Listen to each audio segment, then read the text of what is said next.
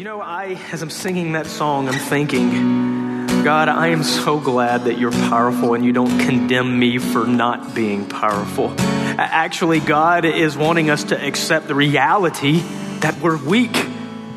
Paul tells us that when we're weak, then he is strong. But if we are strong in our view and perspective, if it's all about us, if it's up to us and we have to be strong, then we don't look to him. The reality is, we are weak, we are needy, and as Revelation says, we are poor, blind, and naked. And Jesus comes along and He gives us everything above and beyond what we need, and He gives it freely.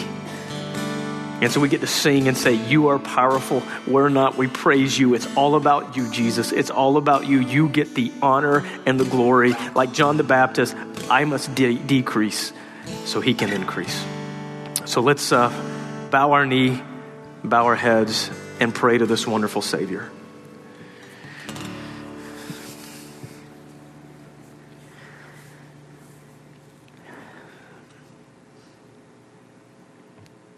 Our Father in heaven, hallowed be your name. Your kingdom come and your will be done on earth as it is in heaven. And God, when we pray on earth, we mean in our lives, my life. God, we are still on earth. It's broken. We still feel our brokenness. Thank you for these moments where we get to remember what Jesus has done for us, what you have done through us, for us. I pray that you would open our hearts and minds to receive your word. God, as we're going to see this morning how you helped and healed and ultimately saved two blind men, God, we need you to open our eyes to see. Otherwise, we continue to wander in darkness and reach for things that do not satisfy. God, it is Jesus alone that deserves the preeminence of everything. So let it start with our hearts and well within us the love for you that you deserve. And encourage our hearts this morning to remember what you have done for us and continue to do for us and will always do for your people. I pray it in Jesus' name. Amen. You may be seated and our kids, time for summit kids. You guys run. I see they're like waiting. They're at the finish line, like waiting for the. Pew.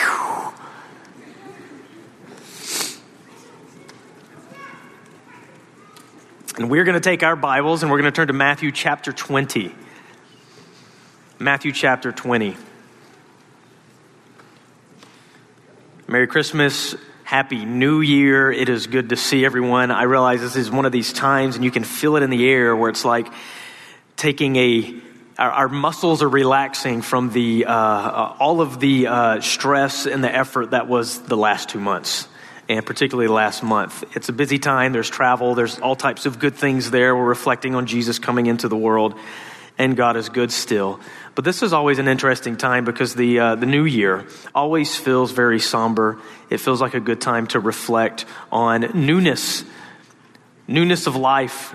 We finished up titus and we've, we've let you know that we actually want to do a series in 1 Corinthians to talk about uh, the body and gifts and what spiritual gifts are all about. And as we approach that next series, we have a few weeks here in between that where we wanted to just talk about some encounters with Jesus. We just wanted to go to the Gospels. We wanted to pick certain uh, passages of people who saw Jesus face to face and encountered him if not just for the sole purpose of encouraging us and in all of these situations, God is trying to teach us something. Matthew chapter 20. I'm going to turn there with you. I have a word that I'm going to put up on the screen. It's a word I guarantee you don't see coming on a day like today. It's the word resolution. You know, I actually, I was telling this to the, uh, the worship team before the service.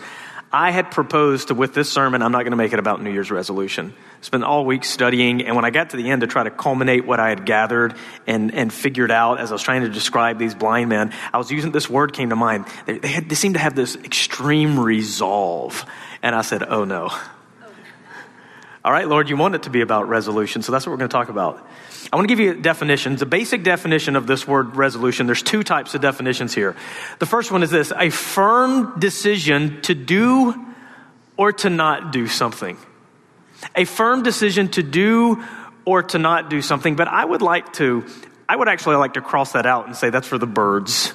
That's tend to how we treat resolutions. The new year's come and we treat resolution like this. I'm making a decision and the decision itself is what's important, but the decision has no power in it. I like the second definition. The quality of being determined or resolute. The quality, the type of person, the, the person that has something within them that is determined and not simply just determining to make a decision. We get this, right? Come on. There's the, this is even a meme. It's the whole joke as a New Year resolution comes along and you keep it for what? Like two days. I'm gonna, I'm gonna eat better. I'm gonna do better. I'm gonna wake up earlier. I'm gonna go to bed earlier. You know, I'm gonna do my devote. Well, all of these decisions that we know are good, we make them and we, we're determined to make the decision. But we all realize that what we need in the decision making is to actually fit that second definition of resolution, is to, to have the, I, I need to be the type of person that has the resolve within me to actually go forward with the thing that I know that I need. Today we're going to see in Matthew 20 that Jesus heals two blind men. Matthew 20, verses 29 through 24. Let's read it. And as they went out of Jericho, a great crowd followed him, Jesus. And behold, there was two blind men sitting by the roadside. And when they heard that Jesus was passing by, they cried out, Lord, have mercy on us, son of David. The crowd rebuked them, telling them to be silent. But they cried out all the more, Lord, have mercy on us, son of David. And stopping, Jesus called them and said, What do you want me to do for you? They said to him, Lord, let our eyes be opened. And Jesus, in pity, touched their eyes, and immediately they recovered their sight and followed him. You see, these two blind men give us their example of what true resolution looks like. What, what what the second definition looks like in the life of someone the quality of being determined or resolute. And in this story, what are they determined to do? They are determined to get Jesus' attention and to get his help. It's a pretty good resolution. And you can see it. You can see it not only in, in their passion and their energy, but their persistence. And we want to look at this story and see what true resolution looks like. So I want to read something to you. It's going to be on the screen. So, as we're going into a, a, story, a narrative, we're looking into the scripture. We're not really in like a book of Titus that has very clear exhortations do this. We're just reading about what Jesus did, and there is something to learn from it, but we have to, we kind of have to open our eyes to see what God is trying to do, how much deeper He wants us to go than just what we read. So, we are all in desperate need of healing of our spiritual blindness. And God gives physical examples to help us understand the spiritual. We just did this with the Lord's Supper. Jesus gives us the juice, the fruit of the vine, and the bread to help us understand the spiritual importance. And what mankind has always done, if we're not careful, is we make it about the physical symbol and we put all our attention on the physical or the thing that's supposed to, to make us think of what's deeper below the surface. So we use these things God gives us to help us understand the real thing, which is His blood and His body. And we come to situations in the scripture where Jesus is using examples all the time.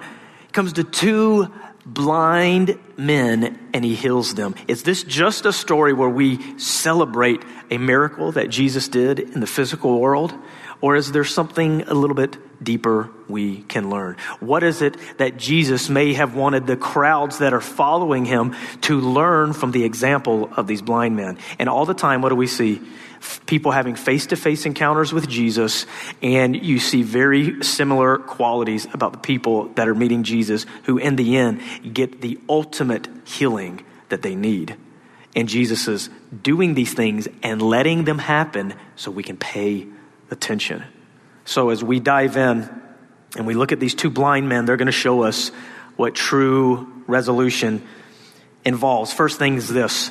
First thing is this a clear awareness of your condition. A clear awareness of your condition. It says this as they went out of Jericho, who is, let me give you some context. Jesus is walking, his disciples are with him, and crowds are following him. And it says they're walking out of Jericho. You go to Mark, you go to Luke, you're going to see confliction there. Some are saying he's walking into Jericho. Some they're saying they're walking out. There's no need to be confused by that. More than likely, there was actually two Jerichos, and they're giving us a different perspective of where he's walking into and out of. Ultimately, where's Jesus headed to if you look at chapter 21? The triumphal entry, when he's going to come in on the donkey, and the people are going to say, Hosanna, son of David. But in the meantime, they're, they're traveling. They're moving about from one place to another. And it says this As they went out of Jericho, a great crowd followed him.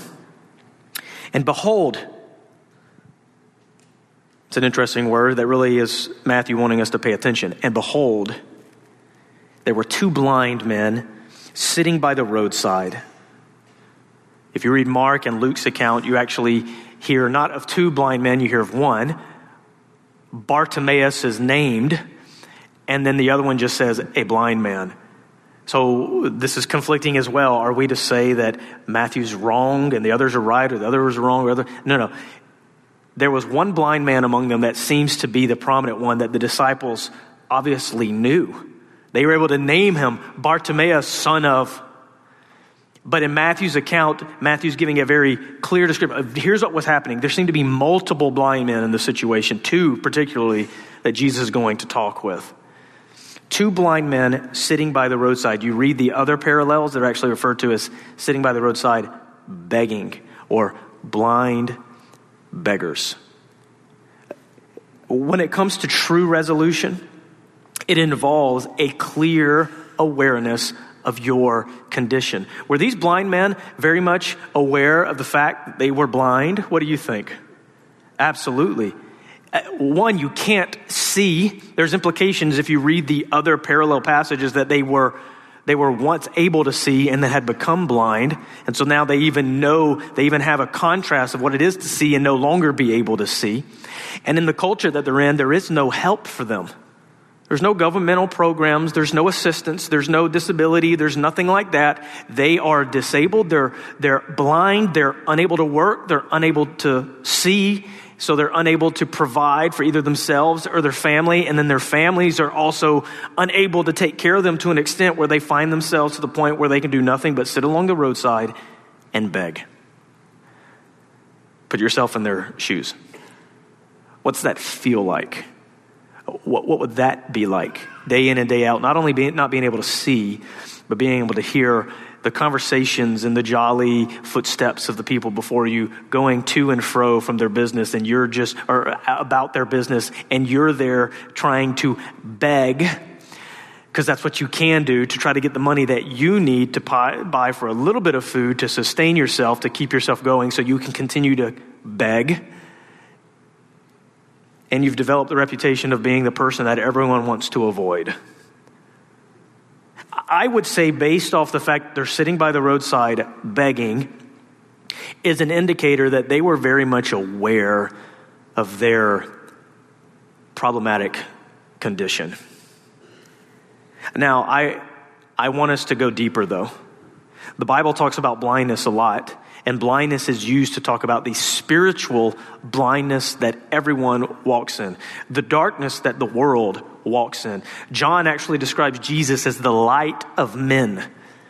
He's the light of men because he is the one who's able to shine light and help people see. And so he's the light of men so we can see truth and see clearly. It begins with understanding your condition. Actually, I want to read you some verses. In 2 Corinthians chapter 4, we're told this by Paul. He says this in chapter 4. He says, And even if our gospel is veiled, it is veiled to those who are perishing. In their case, the God of this world, the devil, has blinded the minds of the unbelievers to keep them from seeing the light of the gospel of the glory of Christ, who is the image of God. blindness, spiritual blindness, is a greater problem than physical blindness. There's another situation where a man is born blind, and the people ask him, Hey, Jesus, who sinned, this man or his parents? Or which one of his parents? And Jesus is like, Neither. But this man is blind so that you might see the works of God performed. Right? There was a, a reason he was blind so that God could reveal himself to be the Messiah. Jesus could by healing him, which the Messiah was talked about he would ultimately do, but also so we could learn a lesson. It's impossible to be blind and not be aware of that condition. It is possible because it is 100% true that everyone is spiritually blind and not be aware of that condition. And if we have no awareness of the condition we're in, we will have no resolution to get out of it. Let me read you some other verses in John chapter 3 when Jesus is speaking to Nicodemus. He's trying to teach Nicodemus about light. Jesus said, and this is the judgment in John 3 19. This is the judgment. Light has come into the world. The light has come. But men love darkness rather than light. And they do not come to the light lest their work should be exposed. A condition that God is trying to wake us up to to help mankind see the state you're in is not good and you must have your eyes open to that it's not good so you actually want to do something about it. Now, I've given you blind men to help you see that is horrible. No one wants to be physically blind.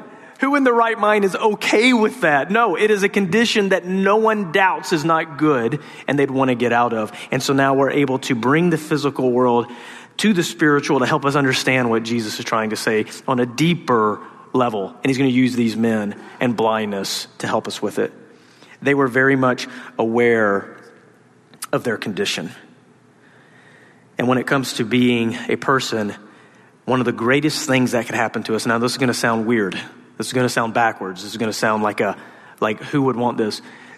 anything that God brings in your life that brings pain, misery, makes you disenfranchised with this life, that makes you feel a sense of, I need help, is a good thing. Because it's opening your eyes to the reality that the joy that you need, that what you need is not found in this life, in this world, and it's causing you to reach for Him. It's why God is not evil to let us feel pain.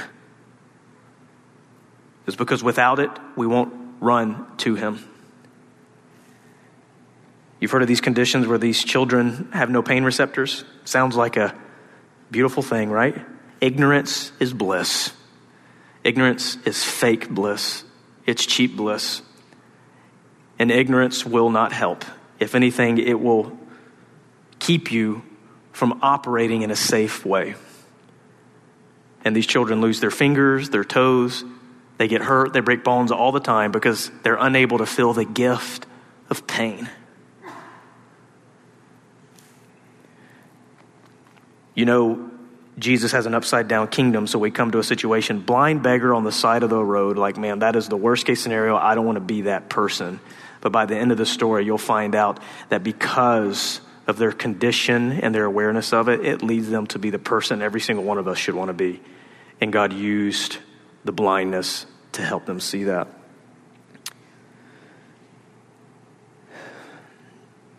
True resolution involves a clear awareness of your condition. Second thing is this true resolution involves a discontentment with the way things are. Do you hear that? A discontentment with the way things are. If we look at Matthew 20, it says here, Behold, there were two blind men sitting by the roadside. We know they were begging. And when they heard that Jesus was passing by, they cried out, Lord, have mercy on us. Well, Jasper, how do you know that they were discontent with the way things are? Why? Is because when they had an opportunity to change their condition, they took it. They immediately acted upon it. And in this case, it sounds to me like they were not satisfied with sitting by the road and begging, and they heard that Jesus was passing by, and they immediately cried out. Proverbs 122 is interesting. It says this, oh simple. How long will you love being simple? How long will you hate knowledge? The idea is that wisdom is crying in the streets. God's trying to get our attentions and open our eyes and make us no longer ignorant, ignorant, but aware of the things we need to be aware to, to actually feel the right things we need to feel as it pertains to our sin and our lostness and our darkness and our blindness. But we love being ignorant, do we not? So much so that when someone's ruining a state of blissful ignorance, we try to stop them before they're on their way my wife wants to talk about serious things at night, and I, when I hear it coming, I try to stop her because I don't want to talk about things that we need to talk about. Anybody can anybody relate to what I'm about to say? I'm seeing some smiles here. It's time, and you got to find time somewhere to talk about serious matters, matters of schedule, matter of things that need to get done, things like that.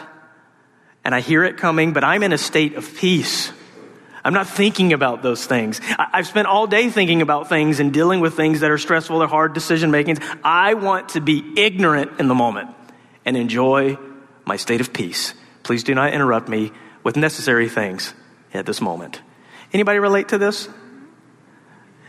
A life spent like that is a life that will step off the cliff of life physically into a spiritual death eternally because they spent their whole life avoiding the hard truth. When God brings in a condition that makes us discontent with the way things are, the way life is, we are ripe and we are ready for the better, good thing. Our hope is not found in this world. And if you have an experience in life that's making you very much discontent with life as you know it, it may not be a bad thing. Now, I'm not talking about an attitude of complaining.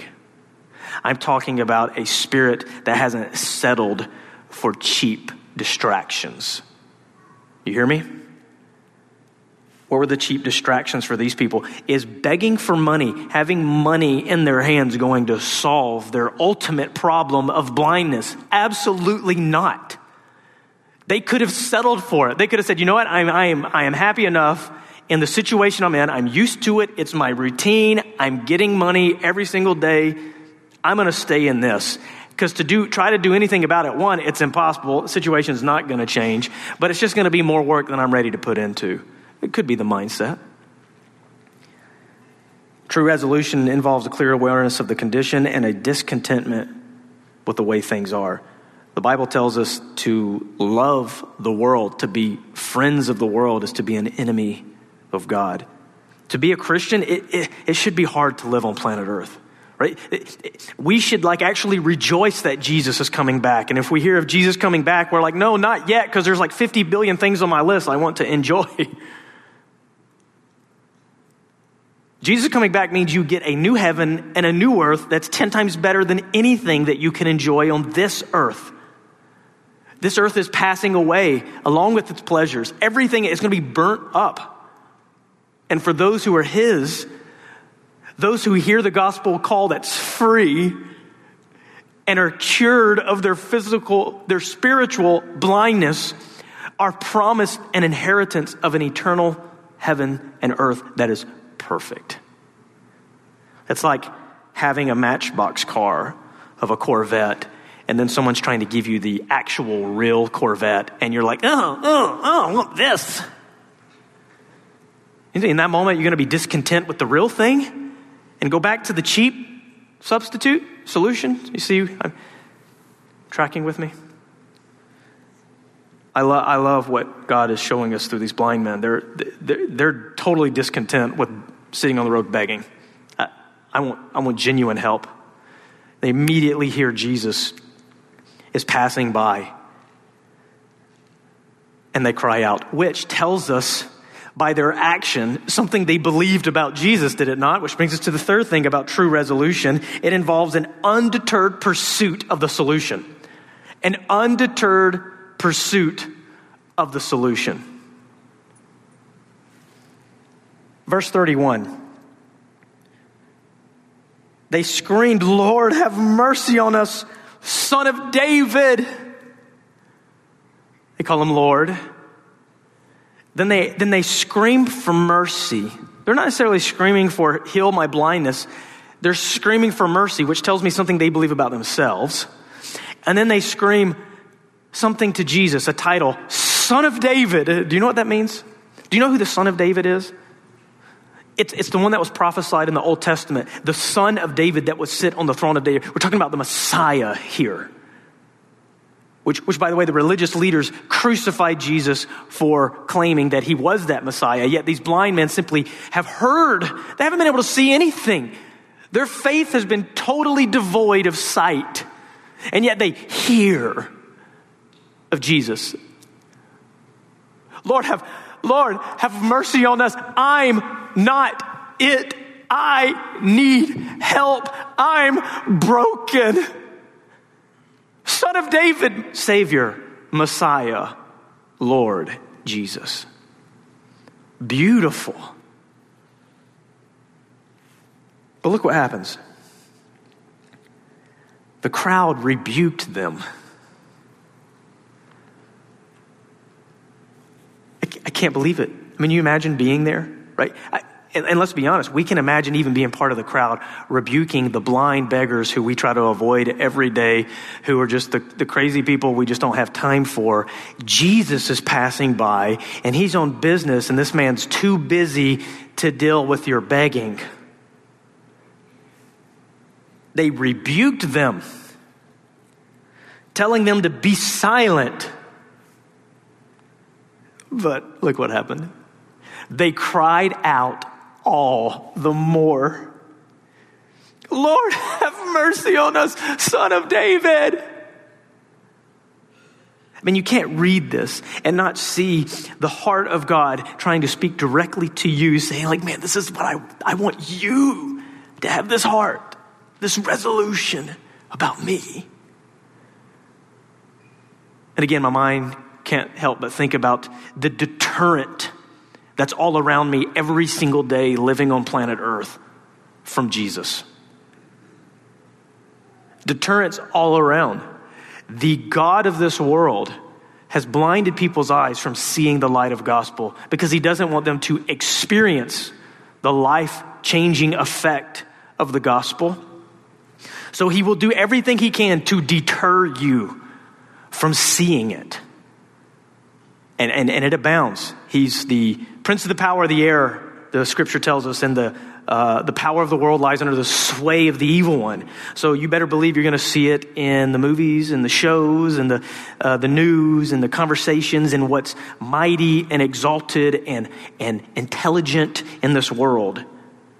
From the highest, the things that the world looks at as wonderful and good and beauty and great, all of that coming from that is going to be the work of the enemy to try to blind your mind to the heart and the light of the gospel. Let me ask you this. We talk about true resolution. We're not talking about just sticking to losing weight or eating better, which, by the way, this applies. And even in the small things, God cares about those things. Whatsoever you do, do to the glory of Him. If you started doing your small resolutions for the glory of God, you might actually find even more strength and resolution in them.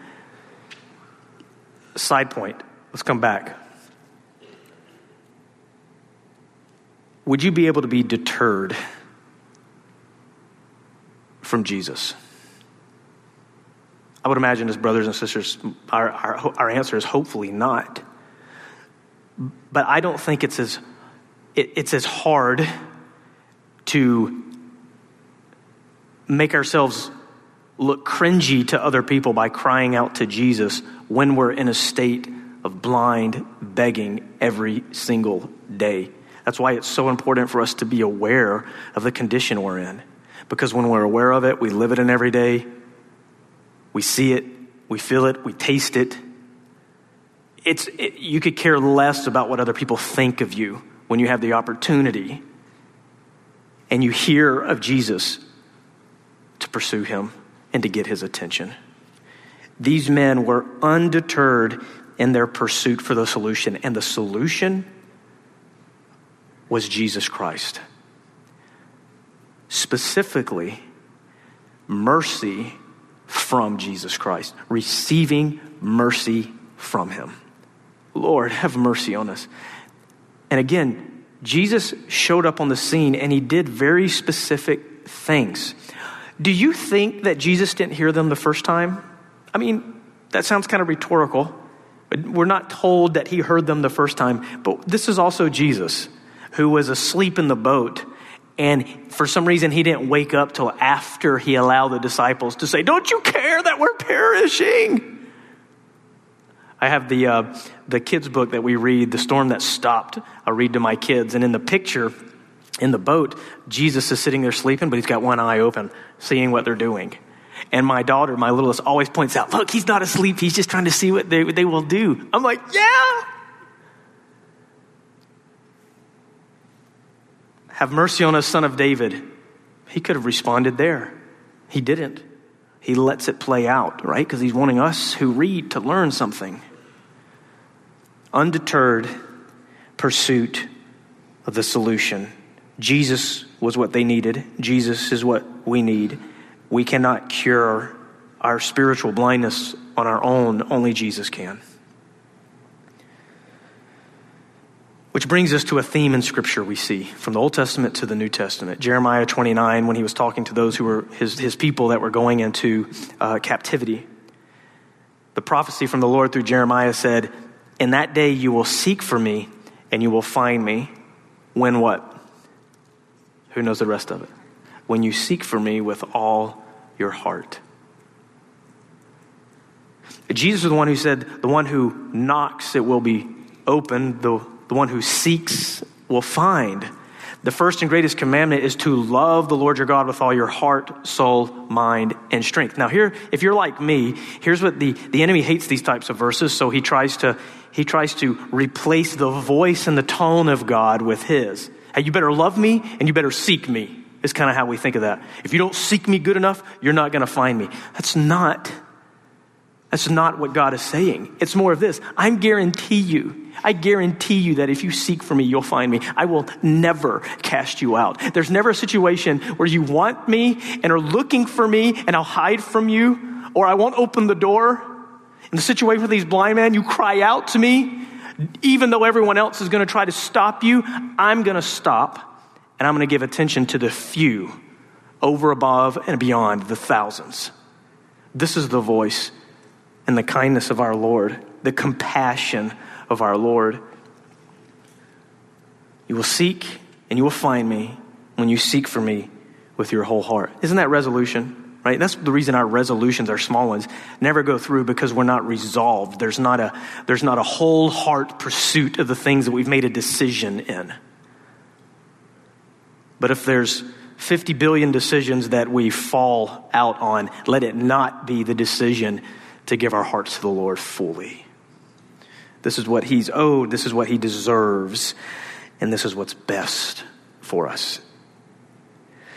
Where true resolution involves an undeterred pursuit of the solution, but it also involves this an encounter with real change. Verse 32. And stopping, Jesus called to them and said, What do you want me to do for you? You see this? Could you imagine this? Right? The crowds are learning something. Hey, we're going to do Jesus a favor and we're going to stop these blind beggars that bug us all the time. We're going to do them a favor. What does Jesus do? He allows them to cry out. He stops, he turns, and he gives attention to the least of these. You know the story about when Jesus is going to heal Jairus' daughter who's on her deathbed? Like, so this is urgent. We got to go heal. But then the woman with the bleeding issue touches the hem of his garment and he stops to tend to her. And in the process, Jairus' daughter dies. And the servant says, Well, you took too long. No need to come. We don't need to bother you anymore. Remember this? What do we learn from that story? It doesn't matter human timing. It doesn't even matter if if the situation has become impossible, Jesus can tend to every single one of us. He's not too busy. And what he does, he goes and he raises Jairus' daughter from the dead. Our Savior can do the impossible. And when it comes to these blind men, they had an encounter with Jesus, which means they had an encounter with the only thing that could change their impossible situation. Jesus stops, he calls them, what do you want me to do for you? Could you imagine what was going? One, one, I bet they didn't even expect to get his attention, let alone to hear him stop and then call for you and then ask you, What, what would you have me to do for you?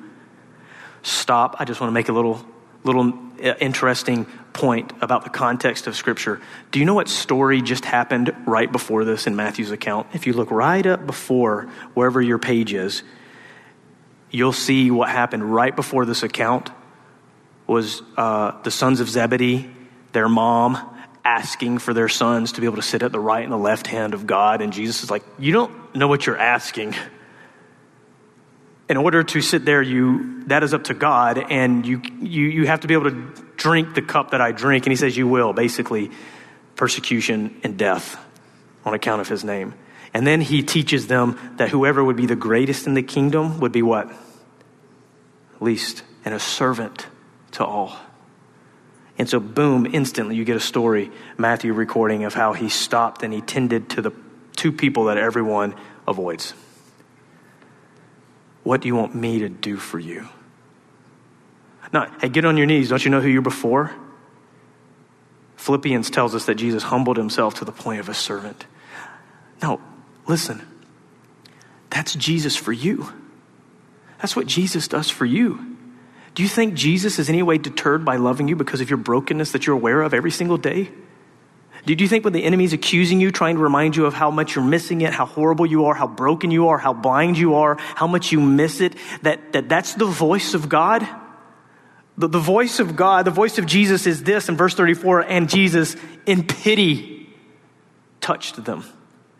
Every single day when you wake up and the mercy of the Lord is new and it's on you, it's because He loves you and he gave up his only son for you and he pities you and he loves you and he cares and he knows your brokenness. And, and the more you're aware of it doesn't mean that somehow he's he's more like frustrated with you. He loves you. He's there for you. He's the god who's interceding for you. He's your advocate. He's always there. His his grace is greater than your sin and every single day of your life is this resolution to have Him and to get to Him because He will never cast you out. He will never be tired of you. He will never be sick of you. He will always love you coming to Him in brokenness and weakness. He will never leave you or forsake you. He will always pity you and love you and take care of you. This is our God. Look what He's doing for these blind men, despite what everyone around Him is trying to say. What do you want me to do for you? They said, Lord, let our eyes be opened. And Jesus, in pity, touched their eyes, and immediately they recovered their sight. A miracle, an absolute miracle, happening before the crowds of people people who they knew were blind, eyes being opened. Surely this is the Messiah. Actually, it was when John the Baptist heard that the sight, the blind received their sight, John got excited because he knew that was one of the things that the Messiah would do to prove he was who he was. Do the impossible.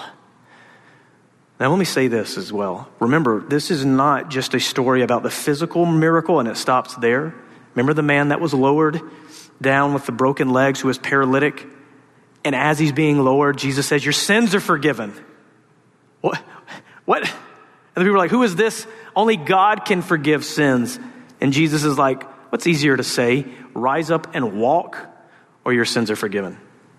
But so that you may know that I have the authority to forgive sins, I'm healing people I'm doing the physical thing that's impossible in front of your eyes, so you'll never doubt that I'm able to do the spiritually impossible thing for your soul. These men are blind, they receive their sight, which brings us, after this encounter of real change, to the final thing that true resolution involves a new life following a better way. A new life following the better way. It says this Immediately they recovered their sight, and these two simple words that say so much they followed him. If you read this account and study it, you'll find out that the word is just used in the parallels of all of this.